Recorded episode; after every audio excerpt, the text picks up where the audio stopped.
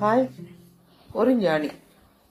அவரோட புகழ் ஞானம் இதெல்லாம் கேள்விப்பட்ட அந்த நாட்டு அரசன் ரொம்ப சந்தோஷமாயிடுச்சு.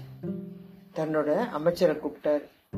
எப்பேற்பட்ட ஞானி அவர் நம்மளுடைய அவையில இருந்தா அதுவும் பேரமைச்சரா இருந்தா இந்த நாடு எவ்வளவு சிறப்படையும். மக்களுக்கும் எவ்வளவு நல்லது நடக்கும். நீங்க போயிட்டு அவரை நம்மளுடைய மகா மந்திரியா இருக்கிறபடி பொறுப்பேத்துக்க சொல்லுங்க. அமைச்சர் தயங்கி நிற்கிறார். அரசே மகான்களை போற்றலாம் வணங்கலாம். ஆனால் அன்றாட வாழ்க்கையில் அவங்கள இணைச்சிக்கிறது சரி வருமான்னு யோசிச்சுங்க சராசரியாக மனுஷனான நமக்கு நிறைய ஆசாபாசங்கள்லாம் இருக்கும். அதுலேயே இருக்கும். ஆனால் மகான்கள் நம்மளை மாதிரி ஆக முடியாது. அதே போல அவங்கள போல நம்மனாலேயே ஆக முடியாது. யோசிச்சு செய்யுங்க அப்படின்னு. இல்லை இல்லை.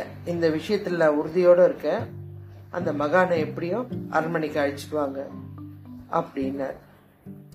அந்த மகான் மறுத்துட்டார். ஆட்சி நிர்வாகம் பற்றி உங்கள் கருத்து வேறுபாடு வேற. ஏன்னா நீங்கள் எழுதப்பட்ட சட்டப்படி நடக்கிறவங்க. நான் மனசாட்சிப்படி நடக்கிறவன். இல்லைங்க மன்னர் உங்களை கண்டிப்பாக அழைச்சிட்டு வர சொன்னார். எங்கள் நாட்டில் தர்மராஜ்யம் நடக்கும்.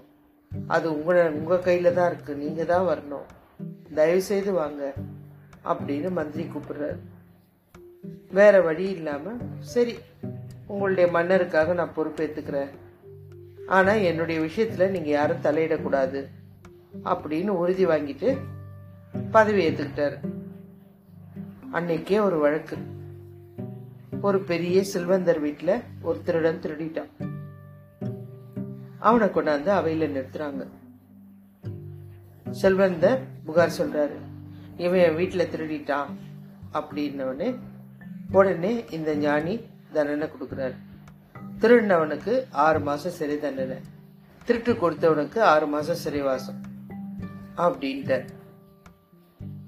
அரசர்ல இருந்து எல்லாரும் திருகிட்டாங்க செல்வந்தனுக்கு கோபம் வந்துருச்சு. நான் என்னங்க தவறு செஞ்சேன்? என் பொருளை பறி கொடுத்துருக்க அவன் தானே திருடினான்.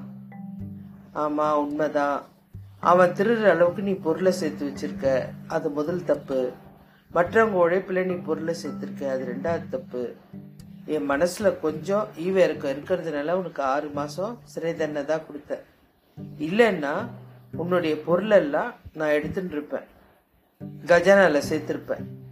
நீ பண்ணது தப்பு அப்படின்னாரு.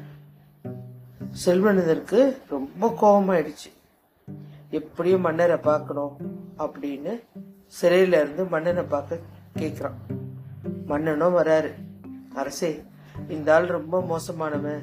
இவனை மாதிரி இருக்கிறவங்கள அரண்மனையில வைக்காதீங்க. இன்னைக்கு எனக்கு நடந்தது பரவாயில்ல. நாளைக்கு நீங்க கஜானால வச்சிருக்க பொருள் எல்லாம் ஏழைங்க கிட்ட இருந்து திருடி தான் சேர்த்தீங்கன்னு சொல்லி உங்களையும் சிறையில அடிச்சிடுவான் ஜாகிரத அப்படின்னு. மன்னனுக்கு ஒரே குழப்பமாயிட்டு அமைச்சரை கூப்பிட்டு எப்படியாவது அவரை பதவியில இருந்து நிக்கிடுங்க அப்படின்னாரு. அதாவது ஒருத்தருடைய கொள்கை தெரிஞ்சு அவங்கள நம்மள வழிக்கு நம்ம வழிக்கு அவங்கள இழுக்கிறது மிகப்பெரிய தவறு. மீண்டும் ஒரு நல்ல தலைப்பில் இணைவோம்.